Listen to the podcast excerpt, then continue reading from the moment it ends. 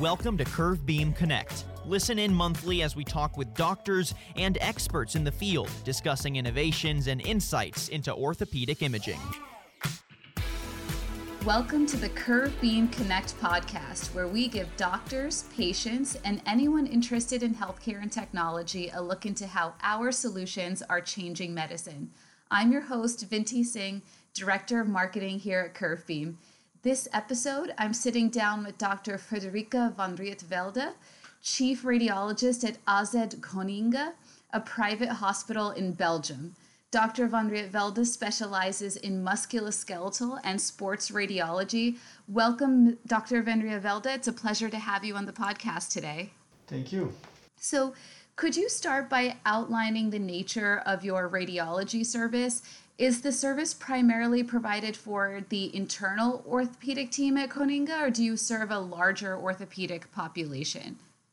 Well, first I must uh, situate AZ Groeninge a little bit. It's uh, quite a large hospital for Belgium. We have around 1100 beds, which puts us uh, in top of our uh, region. And uh, we are currently uh, having 16 radiologists and 7 residents from different Belgian universities that offer let's say 24, 24, 7, 7, all possible imaging modalities, including uh, two cone beam CTs, of which one is the pedCAT that we're using from Curvebeam. I can say that our orthopedic patients are mainly internal referrals, but a substantial part is also coming from other hospitals and private practices. Okay, great. So it serves a wider community then. I must even well say that since one of our foot uh, orthopedic surgeons uh, left recently, the major part of the upright cone beam CTs that we're doing now are mainly uh, from foot surgeons that are even not affiliated to our hospital. So we have a lot of uh, peripheral uh, referrals. Interesting. That's that's good to know. So when did your radiology department acquire your pedCAT weight bearing CT system?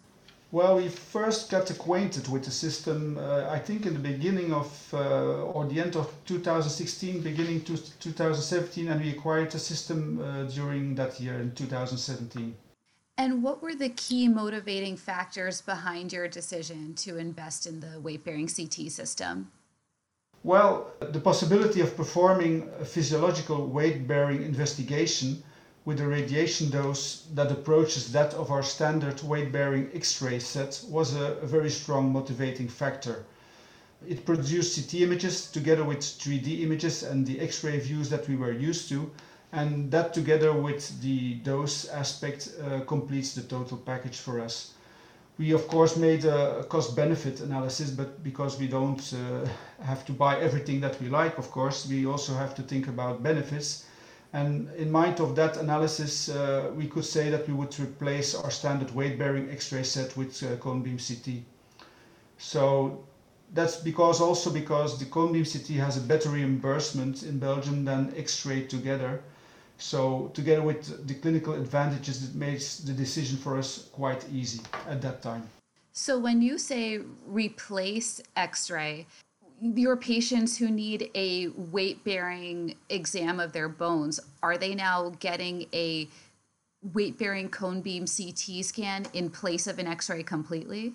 This was this was so in the beginning. The first year when we have uh, we had a full reimbursement, uh, that was the way we worked. So we had a lot of exams each day uh, because they were all replaced by the cone beam CT. But uh, then we had a little flaw in our uh, legislation, and that's that uh, was the reason why we had to change again to x-rays because it was uh, cheaper for the patient and for the community than to do a cone beam CT at that moment only for let's say uh, biomechanical problems.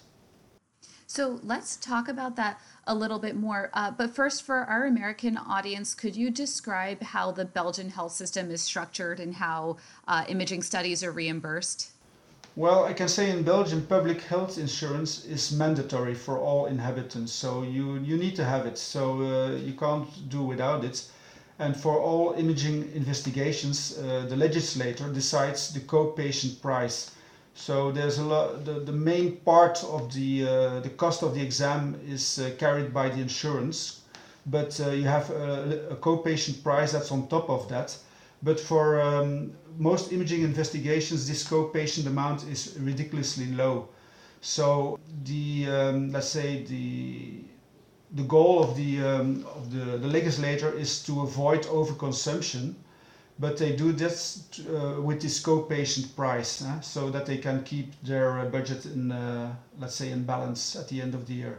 So when you said that the legislative rules changed, a year into PEDCAT ownership, what does that mean? They they changed the copay for cone beam CT scans specifically?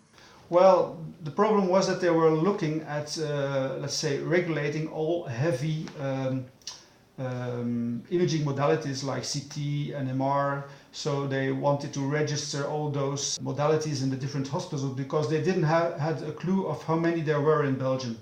So uh, they, they made up a list, but uh, by some flaw, some misunderstanding, they forgot the CBCTs. So the beam CTs never got on that list.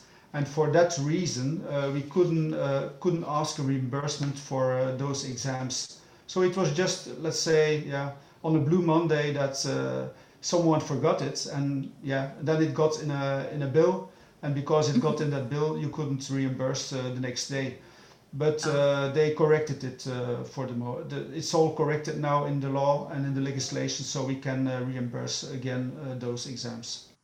That's great. And just for a t- reference time frame when was that bill passed that issued the new rules for all advanced imaging modalities? Oh that must be uh, in the beginning of two days, 2018 i think uh, that was. Okay. and after like you said one year after we started and then we had the, this this flaw in this legislation for nearly two years because mm-hmm. it takes a lot of time to uh, to to rechange a, a bill that already uh, has been uh, adopted.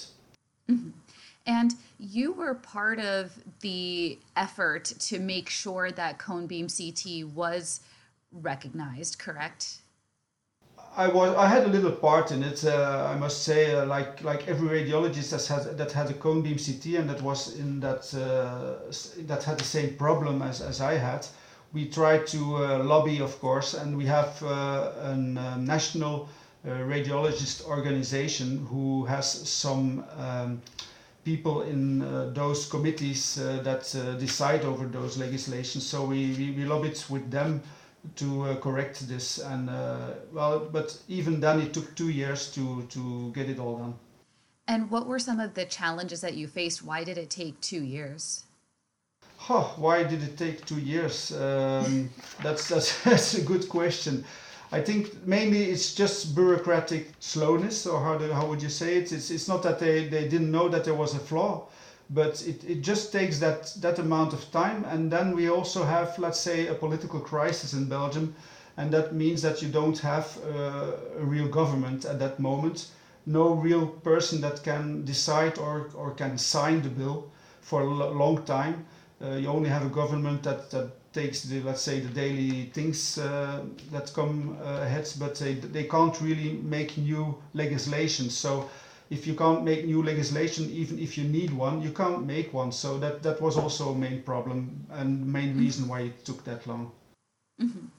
Um, so you and the National Radiology Organization, what was the main crux of your argument for including cone beam CT as a billable exam? Well, the thing is that uh, if you if you look in the legislation, uh, it stipulates what a CT is, uh, and um, if you look very, very closely, you can tell that cone beam CT uh, also corresponds to this, uh, let's say, uh, particular parameters that they use. So it, it, it should have been on this list uh, anyway. So uh, there was really no reason why it shouldn't be on that list. So they really never argued also that it that that it was not uh, correct what we were asking. They only said, "Oh, sorry, we forgot it. We have to correct it." So it, it, we didn't have that much trouble of, uh, uh, let's say, uh, persuading them that that they made a flaw law. It's it's just that yeah, it's just regulations, and they had to do to, do it, and uh, they had to wait for the uh, si- signing of the uh, bill by the, the, the minister and so on. But it was not really a, really an issue of discussion. Okay, so it was not an issue of cone beam CT being recognized as inferior to CT. It was just a, a lack of understanding or um, knowledge because it was a relatively new technology. Yes, yes, that was the main reason. They didn't they didn't know that that was also a CT and that it had the same, let's say, um, parameters or knowledge behind it. It's just yeah, let's say um, not knowing what it was about that made that that's was the reason why it didn't got on that list. So now that it's back on the list, is it recognized exactly the same as medical CT in terms of uh, reimbursement and, and cost to the patient, or is it in a separate subcategory of CT? No, it's in a separate uh, subcategory for the moment, um, which is normal, I think. Before it was in the same category of CT, then it just fell out.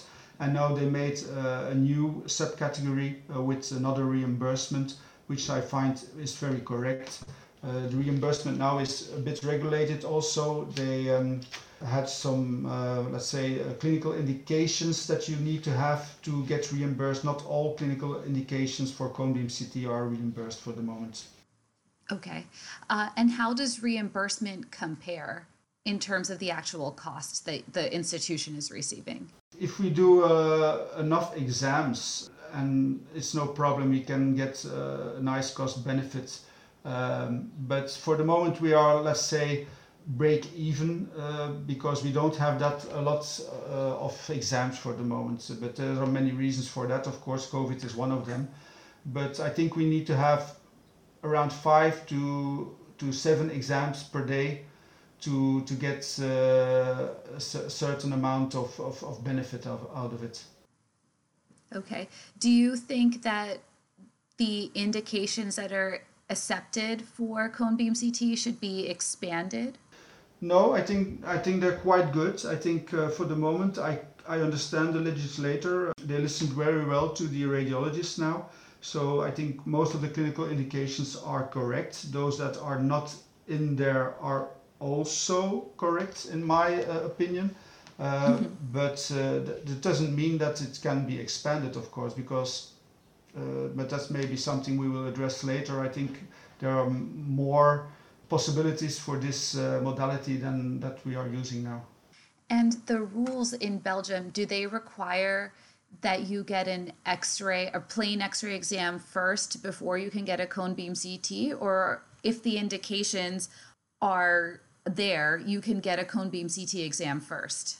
It's uh, it differs. Uh, there are some indications that you don't need an x-ray in front of it uh, or mm-hmm. before that, but uh, there are also because let's say fractures. If you have a difficult fracture or um, let's say a, a, a, possible fracture, but you're not sure, then you need to have an X-ray before. So for okay. this typical indication, you need an X-ray before.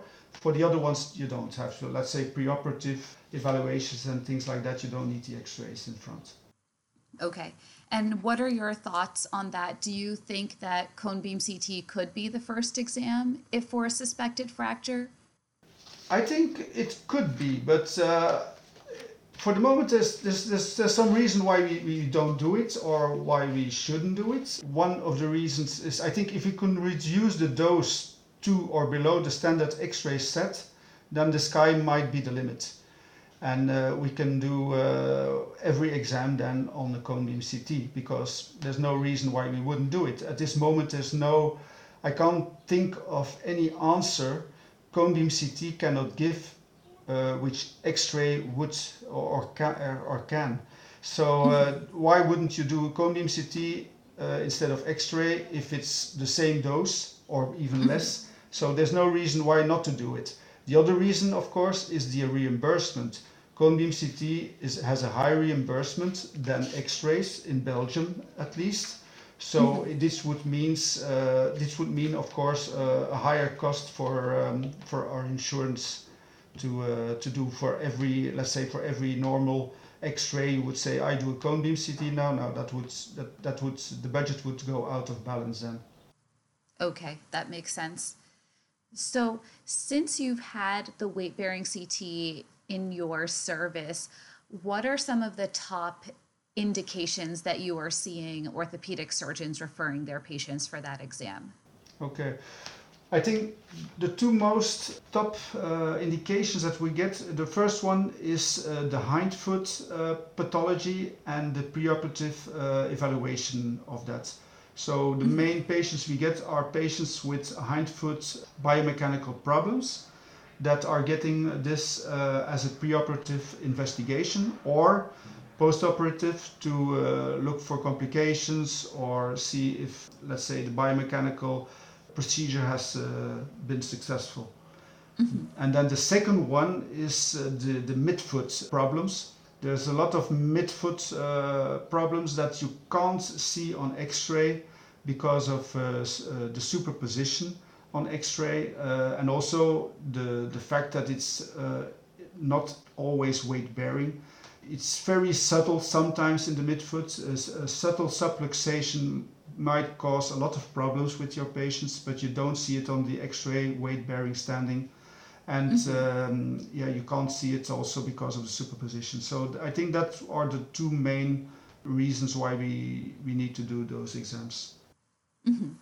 Um, as a radiologist with a specialty in musculoskeletal, did you find when this uh, when you acquired this technology that you had to learn new concepts in in lower extremity biomechanics or anatomy to uh, read these scans in in cooperation with the orthopedic surgeons for especially for preoperative uh, indications for example to make sure that you were reading them for the uh, in the same context that the surgeons were looking at the scans yeah, it, it's, it's, it made quite a difference in our way of thinking. Um, of course, anatomically, that's no problem. We are uh, well educated to, to look anatomically at everything and see where everything should be, or is it in the right mm-hmm. order, is the right position. So that was not really a problem. But mm-hmm. uh, the main problem was uh, what does this orthopedic foot surgeon want? What, what, what answers does he look for? And those were things that we didn't get before the these questions we didn't get before. So we have we had to uh, uh, let's say um, meet with them and, and, and talk with them and, and look what, what is, what is the reason that you want this exam? What response do you want from this exam? What mm-hmm. what can what things can we help you with? So that that was really a, a challenging thing yes.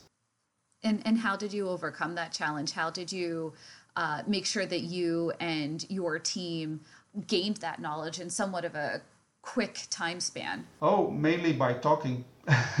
mainly by talking to uh, to our co-workers, uh, our um, orthopedics uh, that are in our hospital and that were demanding these um, these investigations. So that that was the, the main, let's say, main way of getting knowledge of what we, we need to know but also of course getting online and, and looking up uh, using all those uh, googles and whatever to see if uh, someone uh, has a nice article about it. So so that's that's the way we did it. What are some of the lessons learned in terms of positioning on the uh, weight bearing CT scanner? Because up until now we've only had supine and we've developed protocols how has your radiology department looked at positioning patients on the platform in a weight bearing CT scanner?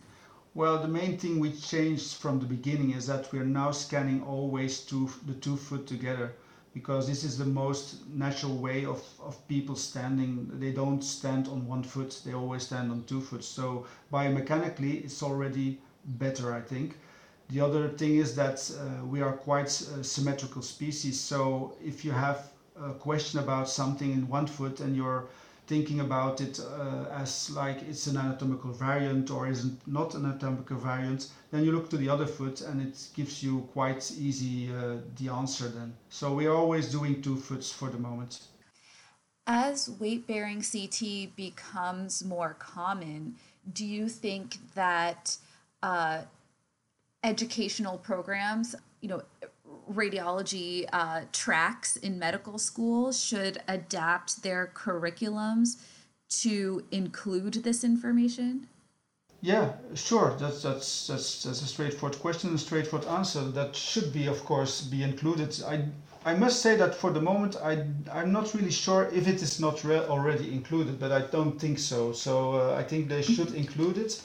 I'm also sure that in the university hospitals in Belgium, they don't use cone beam CT on the radiology department, so the trainees there won't get any uh, sight of it. But uh, mm-hmm. they, they all go for one or two years to uh, a, a, peripheral hospital, and if they are lucky, they come to us. and uh, they get acquainted with uh, the, the cone beam CTs. But I'm, I'm sure that also in the other peripheral uh, hospitals they use also cone beam CT. So um, I think they get acquainted a lot for the moment, but uh, it's not really standard in their program, no, mm-hmm. but it should be. Mm-hmm. Okay, okay. I'm, I'm sure we'll see uh, academic programs evolve as the technology becomes more common.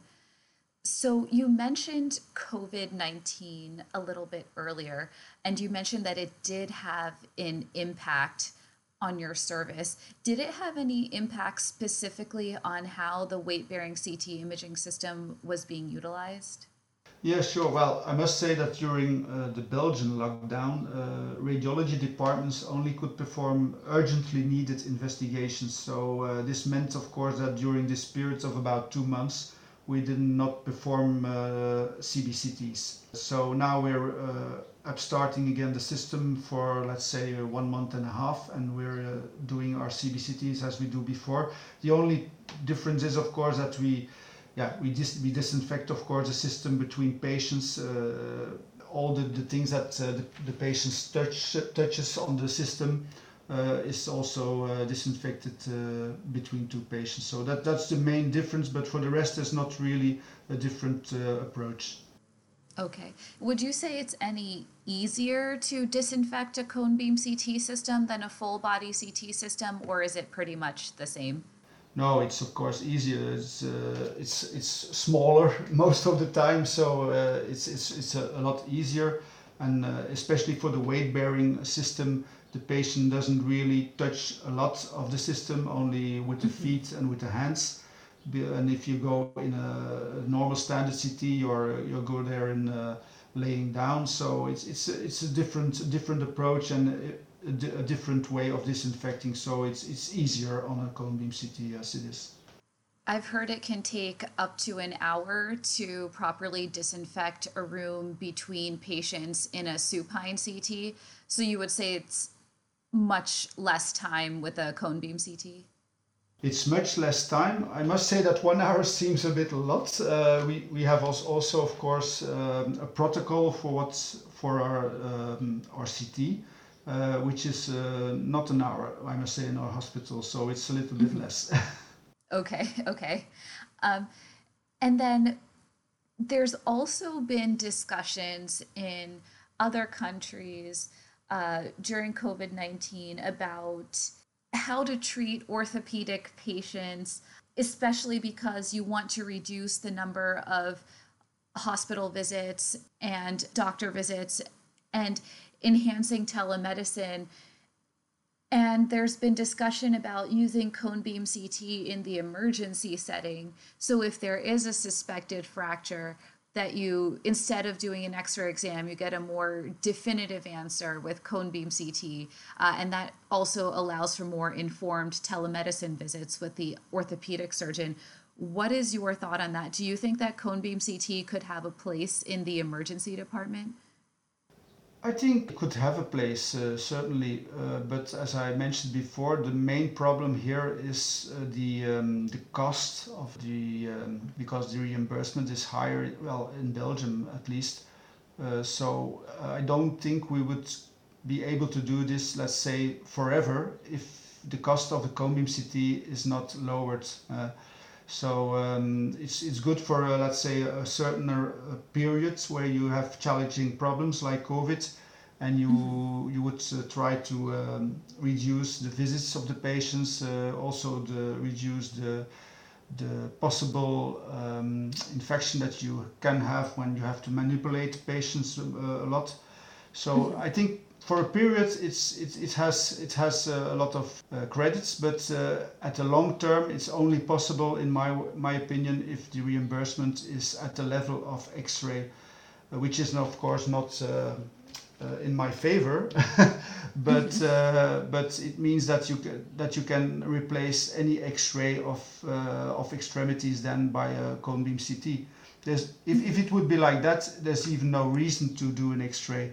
Uh, in my opinion, you should do a cone beam with everyone. Uh, so uh, if the dose is low enough, that's one, and if the mm-hmm. reimbursement is low enough to keep the health insurance uh, budget in balance, there's no reason to do an X-ray anymore. Mm-hmm, mm-hmm. That that makes sense. Um, so it, it sounds like you understand the technology, you've embraced the technology, you work closely with your orthopedic surgeons. Would you say that that's the same attitude of most other radiologists in Belgium, or would you say that you are kind of an outlier?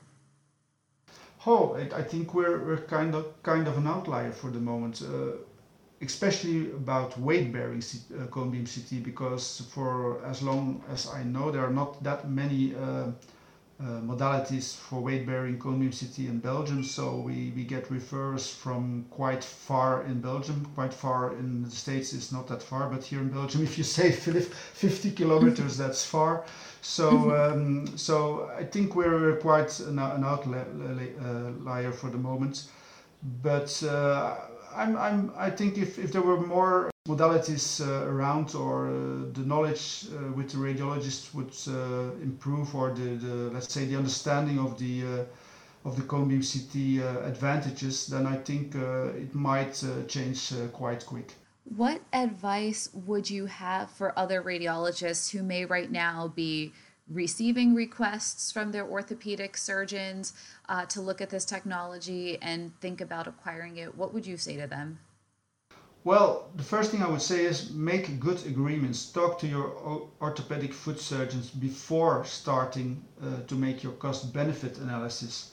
These good agreements are important because, uh, for example, in, in our uh, hospital, the initiating foot surgeon, the one that really got us interested in the machine, is at this moment the worst referrer. So, so you have to make a good, um, let's say, uh, agreement with everyone and see that everyone is is is on track to get, uh, let's say, a, a, good solution for the patients and that they get the right exam at the right moment. Mm-hmm. So, uh, based on what you're saying, where your where your top two indications that you're seeing, if you have an orthopedic pool of surgeons that are doing a lot of uh, you know hind foot corrections and midfoot corrections if, if they're if they're doing those type of osteotomies and and uh, joint replacements and things like that. And as long as they're educated about the technology and know when to indicate it for for pre-planning or even for post-operative assessment you're you're going to have a, healthy referral base. Yeah i think so. I think that's that's the main thing. Uh, i think there's a a lot of radiologists, but also a lot of orthopedic foot surgeons that that need to get more instructions, more knowledge about uh, the possibilities and uh, when to do it or when not to do it. Mm-hmm. Is your radiology department doing anything to be kind of that knowledge provider, or are there other resources that they need to look to? No, we're uh, we're quite proactive in this. I've made several publications in uh, regional and local medical uh, magazines to get uh, the modality uh, known by everyone. Uh, I also um, talked at, at a meeting where um, Guy, the Guy Long, one of your co-workers, was mm-hmm. also to present a part so uh, I think there's, there's, there's some educational things you can do as a radiologist, mm-hmm. proactive to uh, ensure that uh, the machine is, is well used and, and used in the right way. Mm-hmm. Well, um, I think that's very instrumental, and it's, it's nice to hear that you're acknowledging that radiology has a part to play in the education of the use of the device. To close this interview, would you have any final thoughts or parting thoughts that you would want to leave your radiology colleagues with? Well, the main thought I have and I want to share is that I think you have to open your mind to all possible new things that are there in the market. So, um, sometimes you will meet something that's uh, that doesn't interest you or uh, that you don't find interesting or that you don't see the benefits but just keep an open mind and, and look at it. And and if you think it's interesting then talk to uh, the ones that might be the ones that uh, uh, refer to you in this particular part the orthopedic surgeons the foot surgeons. But be open-minded. That that would be my thought mm-hmm. Thank you. And and what about from a, a, legislative perspective? Because there are certain reimbursement uh, criteria, even in the United States and in other parts of the world. Uh, what would you say about kind of being on the forefront of demanding legislative change for cone beam CT? Oh, that's a difficult question. Uh, it's also it's also always a different, uh, difficult balance that you have to do as a legislator. I'm of, of course thinking as a radiologist, and the patient is thinking as the patient. But a legislator has to think as a legislator and has to think about budget balance. So I, my main, let's say, uh, advice would be come together. Let's keep get all those people together with different minds and different uh, perspectives before you decide how to reimburse something because you're always looking at with your own glasses to the to those questions and you're about to, or about to, to make the, the wrong decision anyway. So if you get everyone there together that that is let's say uh, interested in the in this, uh, then you get think I think the best reimbursed uh, measurement that you can uh, make. So get everyone together. Don't decide it on your own. That would be my uh, advice. Mm-hmm. And I think that's good advice for um, lots of different things. Always include other opinions, and you're yeah. going to come up with a better solution. Um, well, if anyone listens to this podcast and would be interested in connecting with you, is there uh, any channel that would be best for them to reach out to you? Oh, they, they can uh, reach me what, whatever channel they like. Uh, they can mail me if it's. If they can even phone me if they like. I, I'm always available. Great, wonderful. Well, thank you again so much for your time we look forward to seeing how uh, weight bearing CT imaging continues to progress in Belgium under your leadership. Thank you very much for uh, your attention. Thank you.